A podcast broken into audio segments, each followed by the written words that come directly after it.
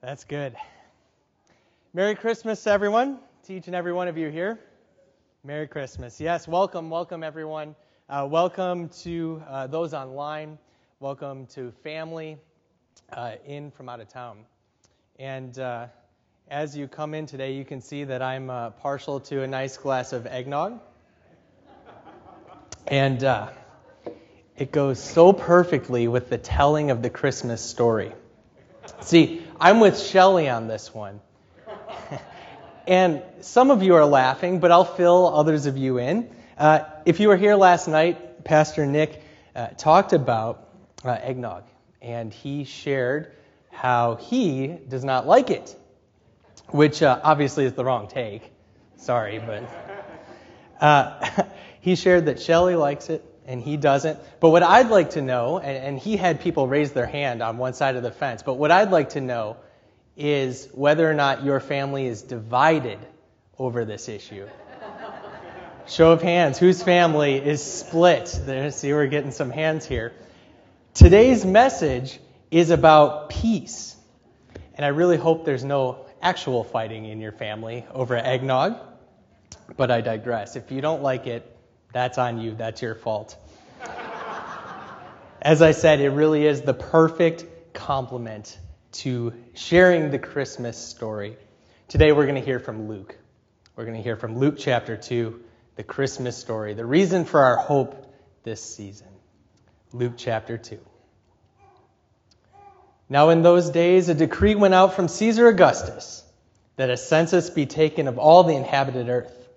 This was the first census taken while Quirinius was governor in Syria, and everyone was on his way to register for the census, each to his own city. Joseph also went up from Galilee, from the city of Nazareth to Judea, to the city of David, which is called Bethlehem, because he was of the house and family of David, in order to register along with Mary, who was engaged to him and was with child. While they were there, the days were completed for her to give birth, and she gave birth to her firstborn son. And she wrapped him in cloths and laid him in a manger, because there was no room for them in the inn. In the same region, there were some shepherds staying out in the fields and keeping watch over their flock by night. And an angel of the Lord suddenly stood before them, and the glory of the Lord shone around them, and they were terribly frightened.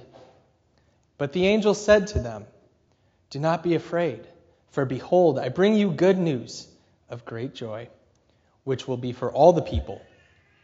For today in the city of David there has been born for you a Savior, who is Christ the Lord. This will be a sign for you. You will find a baby wrapped in cloths and laying in a manger. And suddenly there appeared with the angel a multitude of heavenly hosts, praising God and saying, Glory to God in the highest. And on earth, peace among men with whom he is pleased. When the angels had gone away from them into heaven, the shepherds began saying to one another, Let us go straight to Bethlehem then, and see this thing that has happened, which the Lord has made known to us. So they came in a hurry and found their way to Mary and Joseph, and the baby as he lay in a manger. When they had seen this, they made known the statement which had been told them about this child. And all who heard it wondered at the things which were told them by the shepherd. But Mary treasured all these things, pondering them in her heart. The shepherds went back, glorifying and praising God for all they had heard and seen, just as had been told them. This is the Christmas story. Christ the Savior was born to make peace between God and man. In the bleak midwinter, there's hope. Today we'll consider how this hope brings peace. I'm going to give this to Pastor Nick because there's a 100% chance I'll spill it up here. and so enjoy. Don't, don't drink it during the message. All right. Christmas is a time that brings great joy, as you know, peace on earth. And uh, Christmas, as you know, is, is, is a time to spend with family. Last night we heard from Pastor Nick about this hope in Jesus. And as we reflect on the true meaning of Christmas, we're reminded of the ultimate hope, the coming of our Savior. And of course, we find great joy in time spent with family and friends. And uh, it's, my, it's my pleasure today to share this, this message that the, God, that the angels said Glory to God in the highest, and peace among men with whom He's pleased. This is the reason families get together. My wife and I are enjoying our first Christmas as parents. And uh, for those of you who are tired of me pushing my son on you, I apologize. But little reindeer, yeah. It's these things that make Christmas memories so warm. But uh, things aren't always so perfect around Christmas either, are they? I would say that's a more real life shot of my home right there. I'd venture to guess that for some, Christmas is also a difficult season, maybe even this year. Maybe you're lonely. Maybe you think about those who are no longer with you. Maybe this is even the first Christmas without a loved one. No matter your circumstances this year, I hope you'll open your hearts and your minds to consider the reason for our hope, the reason for Christmas. It's this very hope of Christ that brings us peace with God. Won't you pray with me?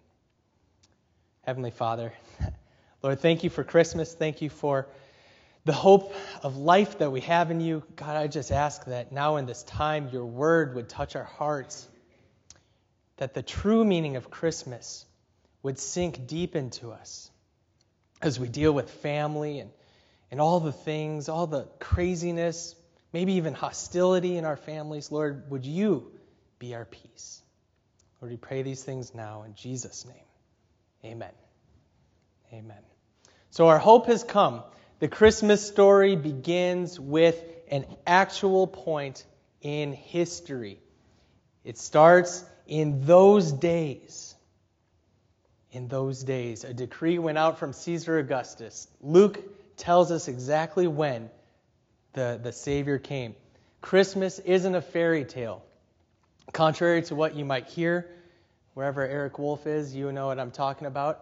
The Grinch is not real. Sorry, but it needs to be said.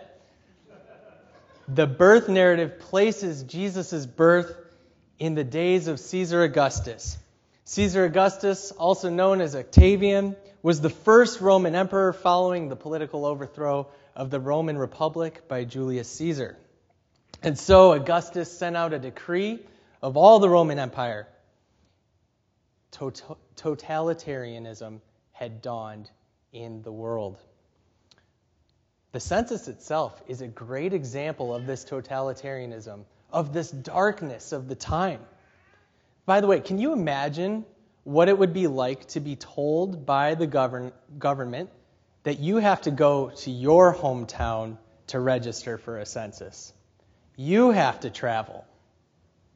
Just by show of hands, who would have to go out of state? How about East Coast, West Coast? Any coasters? Yeah, there's a couple.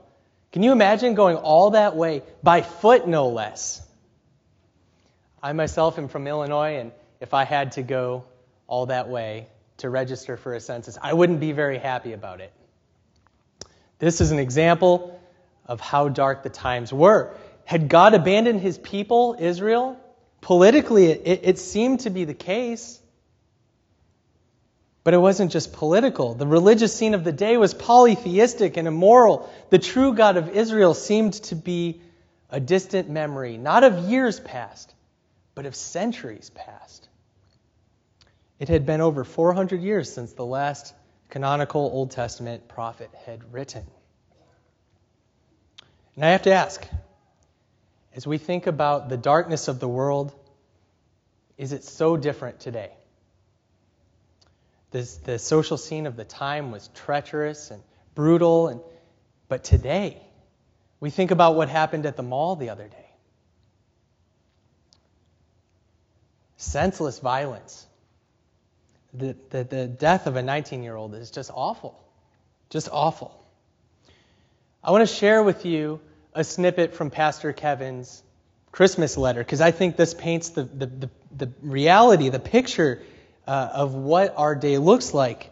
It's an accurate and sobering reminder that our day isn't so different from Mary and Joseph's day. Hear what Pastor Kevin says in his letter. He says, People need hope now more than ever. Our society is fractured and hopelessness suffocates the joy that we were intended to have. Hope is not just some elusive impossibility, it can be our reality. We can hope for physical things such as a good job, enough money, or a nice home. But there's a deeper longing inside that external things can't satisfy.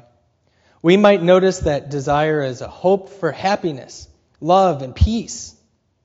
But those virtues do not come just because we long for them. Hear this part. Hope comes from outside yourself. In fact, the definition of hope is something you look forward to but don't yet have. At the same time, it's a confidence in something that is possible. That possibility, that confidence and anticipation, that source of our hope is Jesus, because He can make it possible. We wish you a Merry Christmas isn't a wish or a desire, is a wish or a desire for you to have Jesus. Hoping that you are filled with love and peace is a prayer that Jesus may fill you with Himself. He is the one that can confidently realistically, be your hope. He is a hope you can trust. And so, our hope comes from outside of ourselves. Our hope has come. And she gave birth, the text says, to this child. Our hope came in the form of this child. And, and maybe we gloss over this statement, and she gave birth. Maybe we just breeze through that as if it's assumed. But the significance of these words should blow our mind. The God of all eternity has come in the form of this helpless child, this crying infant. It blows my mind that the God of all eternity, creator of all things, came in such a way to redeem mankind. Emmanuel, God with us, the Savior of the world has come just as the angels declared that day. Our hope has come. But we don't always feel it, do we? We don't. I don't. I imagine many of you don't. That line from Pastor Kevin's letter, People Need Hope Now More Than Ever, really struck me as I read it the first time. Maybe that's you today. Maybe that's you online today. Wherever you are, maybe you need hope today. Here's some numbers that speak to the reality of the fallen world which we live in. The National Institute of Mental Health reports that an estimated 21 million adults in the United States had at least one major depressive episode. This number represents 8.4% of all U.S. adults. Furthermore, 4.9% of adults aged 18 and older in the United States had serious thoughts about suicide in 2020. That's about 12.2 million people. Seasonal affective disorder. It's a real thing, and we deal with it in cold Minnesota. Now, listen, I'm not a doctor, and I'm not pretending to be a doctor. Hear me clearly. Doctors and medicines are doctors and medicine are things that God has given to us. If you need help, please, please get help. I don't mean to suggest that you won't struggle with these things if you have uh, Jesus in your life, but if you need help, please don't hesitate to do so. But what I'm here to proclaim to you today is the ultimate hope that we have in Christ. In this child that we read about in the Christmas story in Luke chapter 2, we have this ultimate hope. I don't mean to be down, it's Christmas. The hope is a good thing. We live in this world of hopelessness. Look to the Savior and find hope. He is our ultimate hope, and our hope has come. Why is He our hope? Because He brings us peace with God. Not only has our hope come, but he also brings peace.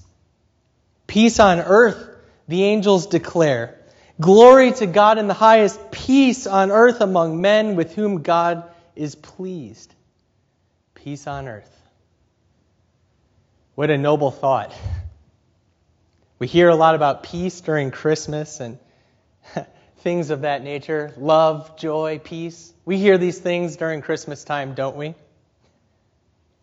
It's good to get along with others and, and f- be free from disturbance and hostility and, and family and coworkers and life and all of our social relationships. But the world's idea of peace is very different it's very different than the peace that we have in Christ. I'll be honest, I see a lot of things in culture that kind of drive me nuts when talking about peace, uh, especially the sentimental Christmas movies. My wife and her sisters are big fans of the Hallmarks. I'm sorry. Look, I just I can't do it. I'm sorry. Paul's laughing. It's the same movie every time. I'm going to get on my soapbox here. It, some career oriented, recently single woman returns to her small town at Christmas time for some purpose to magically fall in love with some guy. Then you get left with all the warm and fuzzies and nice thoughts about peace and love and gag me.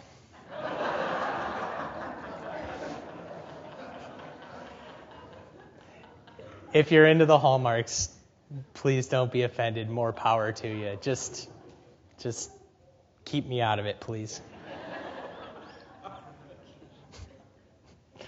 the true meaning of Christmas is the hope Christ brings and the peace he brings. The world's idea of peace says, let's all just get along and we'll be fine, and someday we'll reach some nice, happy utopia where we can all coexist. The world says differences in belief don't matter as long as you accept the belief that all beliefs are valid. But see, the peace that Jesus brings is unique because it's tied to a specific hope. And that hope is in Christ alone. And so he brings us peace. Look around you. Do you see peace on earth? I've already given you some of the hard, heavy numbers, but do you really see peace on earth? If so, where? Hostility and hatred has been on the earth for centuries, really, ever since the fall. The first family had murder in it. Look at Caesar Augustus's day. Look at, look at the day of the text. Uh, Rome was trying universalist ideas of peace. They accepted all religions, and yet, has there ever been a more brutal culture than imperial Rome? We know what, how they treated the early Christians by AD 100. Look at the politics of our day. Whether you're news of choice is Fox News or CNN. Do you really get the impression that we're moving towards peace? If you've ever been on Twitter, you know what I'm talking about too. The problem is that man is first and foremost not at peace with God. This is where the world misses the mark. Scripture says that the mindset on the flesh is hostile towards God. It does not submit to God's law. Indeed, it cannot. It's unable to do so. Throughout all history, since the fall, God is the one who has worked to repair the relationship between man and himself. Which brings us back to the Christmas story. The message today God took the initiative to make peace. How did he do it? He sent his son the multitude of the heavenly host proclaims, Peace on earth, with whom God is pleased. We celebrate Christmas because Christmas is uh, the time when God has, had extended the olive branch, so to speak. Jesus, our hope, brings peace. But how exactly has he done this? Well, Colossians 1 tells us very, very plainly how that happened. It says, For in him, that's Jesus, all the fullness of God was pleased to dwell, and through him to reconcile all things, whether on earth or in heaven. Hear this part making peace by the blood of his cross. You see, he was born to die. But not only to die, to rise again in victory over sin, death, and the grave. And you who were once alienated and hostile in mind, doing evil deeds, he is now reconciled in the body of the flesh by his death, in order to present you holy and blameless and above reproach in him, if you continue in faith, stable and steadfast, and not shifting from the hope of the gospel, the hope of the good news, the same good news that the angels proclaimed on that day. Peace on earth with whom he is pleased, they said. So we need to ask the question with whom is he pleased? He's pleased by those who receive him in faith, not of works, but what the Savior has done. Faith in him. Those who cling to the hope of this promise, forgiveness of sins, everlasting life, peace with God for all eternity, right relationship with him you see, Jesus alone is the key, the key to fellowship with right relationship with God. We know these words well from O come Emmanuel. They strike me every year. O come, thou key of David. Come and open wide our heavenly home. Make safe the way that leads on high and close the path to misery. Rejoice, rejoice, Emmanuel, God with us. In a very real way, friends, peace has come on earth because Jesus himself came to the earth. The peace he brings is the peace of himself. He himself is our peace. This is our final point today. Our hope is himself, peace. He's the only true peace on earth. The world might think there's peace apart from him, but the reality is he is peace. Here, Ephesians chapter 2. Remember that you were at one time separated from Christ, alienated from the commonwealth of Israel, and strangers of the covenants of promise, having no hope and without God in the world. But now in Christ Jesus, you who once were far off have been brought near by the blood of Christ.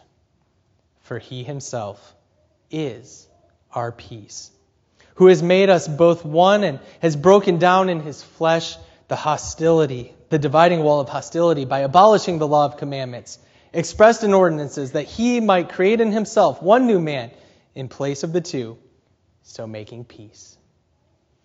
You see, he made peace between us and God by his work on the cross. He himself is our peace. There's one God and there's one mediator between God and men, the man Christ Jesus, who was born in Christmas, born on Christmas Day, just as the angels declared. Born for you a Savior. This is who he is. He's a Savior. See this thing, the shepherds said. It's not just for the shepherds, it's for all of us. Now, I want to briefly address any uh, maybe people who are here today who would maybe be identified as Christmas and Easter Christians. If that's you, I'm coming to you very graciously here. I'm trying to, to come gently. Welcome, first of all. Know that I'm not trying to single anyone out. But see, the reality of the Christian life isn't reserved just for two days a year.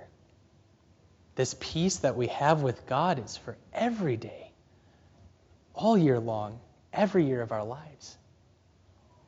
It's not about going to church on, on the holidays. it's not about checking the boxes, but the reality is it's about the good news of the Savior. If you're one who comes only twice a year, I, I just want to point you to the peace that God has extended to you, His love for you.